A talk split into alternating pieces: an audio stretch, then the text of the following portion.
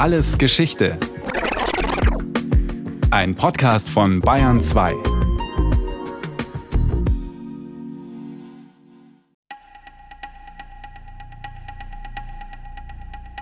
Im Bedit war 1999 so gut wie niemand. Eingebettet in die jugoslawische Armee oder die NATO-Streitkräfte, so wie man das aus modernen Medienkriegen kennt, die vor laufenden Kameras geführt werden. Nah dran an den serbischen Sicherheitskräften im Kosovo war man genauso wenig wie an den Untergrundkämpfern der UCK.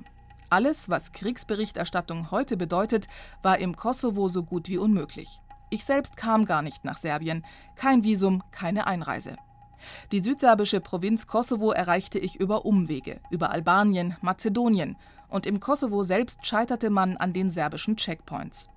Als am 24. März 1999 die Luftschläge der NATO begannen, gab es nur wenige Journalisten in der Provinzhauptstadt des Kosovo, in Pristina. Mein ARD-Kollege Elias Birdl war einer von ihnen. Er schilderte die Angriffe via Satellitentelefon. Wir haben wahrscheinlich drei Wellen von Marschflugkörperangriffen hier gesehen. Es gab nur geringe Gegenwehr am Boden, soweit wir beobachten konnten. Gelegentliche Luftabwehrschüsse von unten, Leuchtmunition, die in den dunklen Himmel hinaufstob. Dann aber war Ruhe. Marschflugkörper schlugen nicht nur in den serbischen Schaltzentren im Kosovo ein, sie trafen auch strategische Einrichtungen in Belgrad. NATO-Bomben zerstörten Donaubrücken, Infrastruktur, Nachschubwege der serbischen Armee im Kosovo.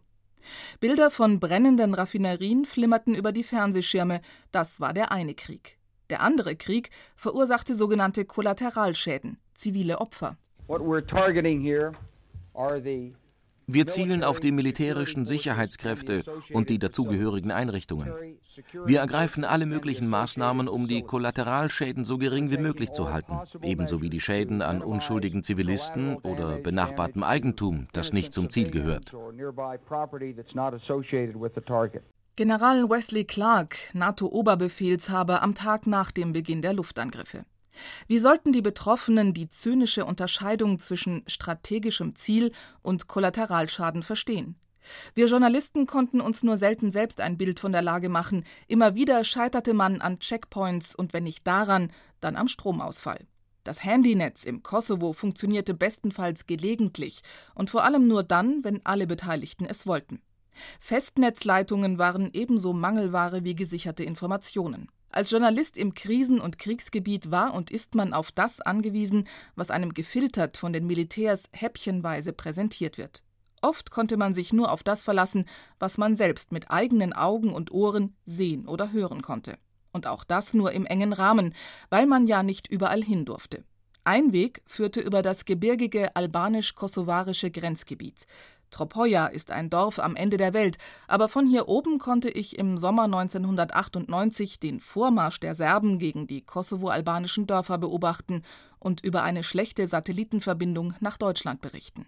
Wir hören die schweren Geschütze, wie sie auf die Dörfer rund um Dečani losdonnern. Man sieht jeden Tag brennende Häuser. Man sieht von hier oben, von albanischem Territorium, die Einheiten der Serben und die Einheiten der UCK, der selbsternannten Kosovo-Befreiungsarmee.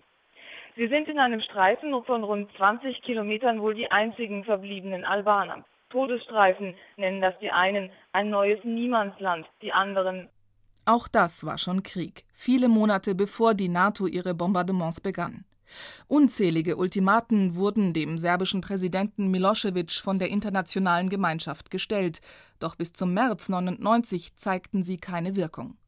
Zum Teil fand der Vormarsch im Kosovo unter Ausschluss der Öffentlichkeit statt, wie so oft im Krieg gab es keine Augenzeugen für das, was die serbischen Sicherheitskräfte mit den Menschen machten, die sie vor sich hertrieben. In den Bergen des Grenzgebiets zwischen Albanien und Kosovo kamen die Flüchtlinge an und erzählten von der Vertreibung, von ethnischen Säuberungen, von Elend. Aber all das reichte nicht für ein internationales Vorgehen.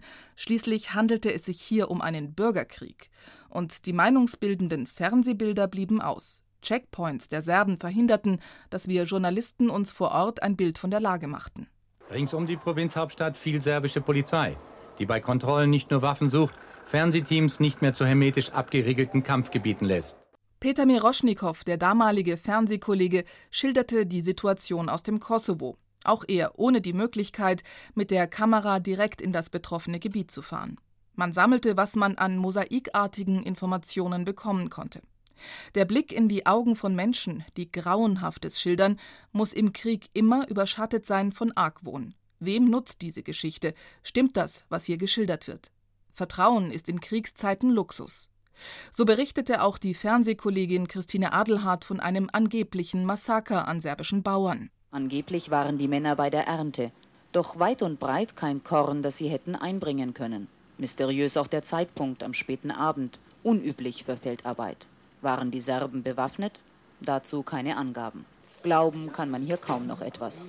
Albaner vermuten den jugoslawischen Geheimdienst hinter dem Verbrechen, Serben natürlich die UCK. Auf der anderen Seite stehen die Orte Orachovac, Suvareka und Ratschak bis heute als Synonyme für Gräueltaten der serbischen Sicherheitskräfte an den Albanern im Kosovo. Für die Angehörigen macht es kaum einen Unterschied, ob es sich bei den Toten um Gefallene handelt oder um Ermordete, sie kehren nicht wieder. Für die internationale Gemeinschaft aber ist es der eine, der entscheidende Unterschied, wie diese Menschen gestorben sind. Der damalige Bundesverteidigungsminister hatte keine Zweifel. Auf diesem Foto können Sie erkennen, wie ein Dorf besetzt worden ist, wie dann äh, entsprechend äh, bewaffnete, gepanzerte Fahrzeuge in dem Dorf Stellung äh, genommen haben, wie Menschen zusammengetrieben werden.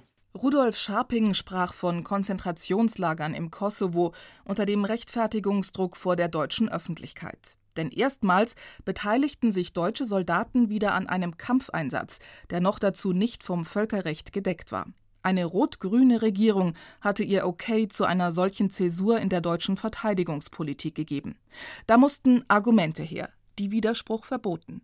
Das Massaker von Ratschak war ein solches Argument fast alle auf kurzer Entfernung erschossen worden, alle in den Kopf. Bei einem habe ich selber gesehen, eine Leiche, die ich untersucht habe. Er wurde regelrecht exekutiert. Man sah die Schmauchspuren hinter dem Ohr, dort wo die Waffe aufgesetzt worden war.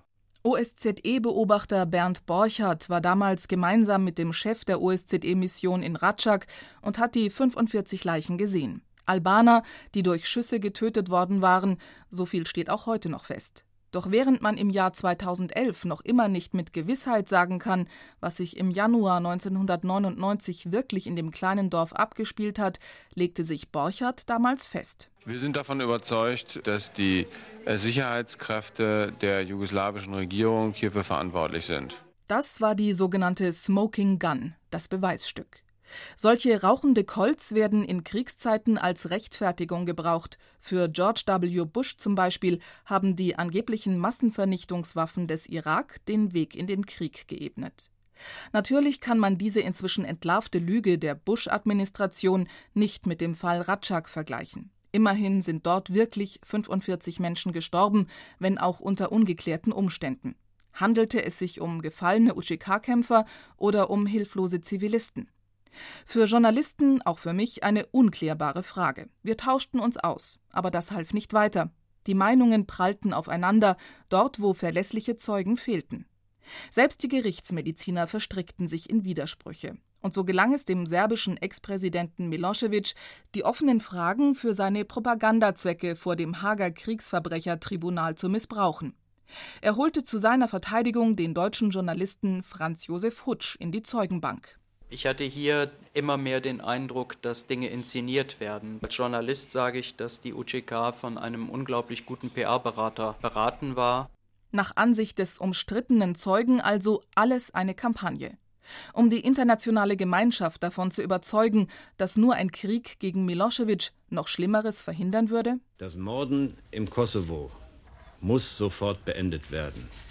Wir haben es dort, das wird immer deutlicher, mit einem Völkermord zu tun und äh, jeder Versuch, Ursache und Wirkung zu verwechseln, geht fehl. Ursache dessen, was sich dort als Völkermord darstellt, ist die Haltung von Milosevic und die Folge dessen sind die militärischen Aktionen der NATO. Sie dienen ausschließlich dem Ziel, eine humanitäre Katastrophe die in vollem Gange ist, dort zu verhindern. Auch Bundeskanzler Gerhard Schröder musste sich gegen die Propagandafalle zur Wehr setzen. Denn so wie die Toten von Ratschak von beiden Seiten instrumentalisiert wurden, als Inszenierung, als Lüge, als Beweis, je nach Standpunkt, so wurden auch die NATO-Angriffe zum Spielball der Interpretation. Erst die Luftschläge hätten zu den massiven Vertreibungen geführt, hieß es. 400.000 Kosovaren waren auf der Flucht. Für die serbische Propaganda eine klare Folge des NATO-Einsatzes. Die Lügenmaschinerie des Krieges trieb immer neue Blüten, was dazu führte, dass selbst die Dinge in Frage gestellt wurden, die man als unabhängiger Journalist mit eigenen Augen sah. Man war nicht embedded, nicht Teil der Truppe, weder der einen noch der anderen Seite. Um Objektivität bemüht, konnte man keinem mehr glauben. Der Wahrheitsfindung dient auch das nicht, denn welche Quelle soll zitiert werden, wenn keiner mehr verlässlich ist? Das Dilemma des Kosovo-Krieges dauert an, bis heute. Es ist das Dilemma der Kriegsberichterstattung schlechthin, denn viele Schlagzeilen von der Front müssen mit einem Fragezeichen versehen werden, nicht nur im Kosovo.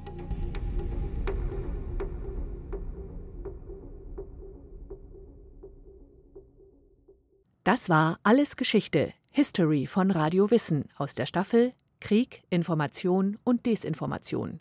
Diesmal mit der Folge Beispiel Kosovo von Anke May, die auch gesprochen hat, zusammen mit Johannes Hitzelberger. In der Technik war Andreas Lucke, Regie Sabine Kienhöfer, Redaktion Nicole Ruchlack. Und von uns gibt's natürlich noch viel mehr.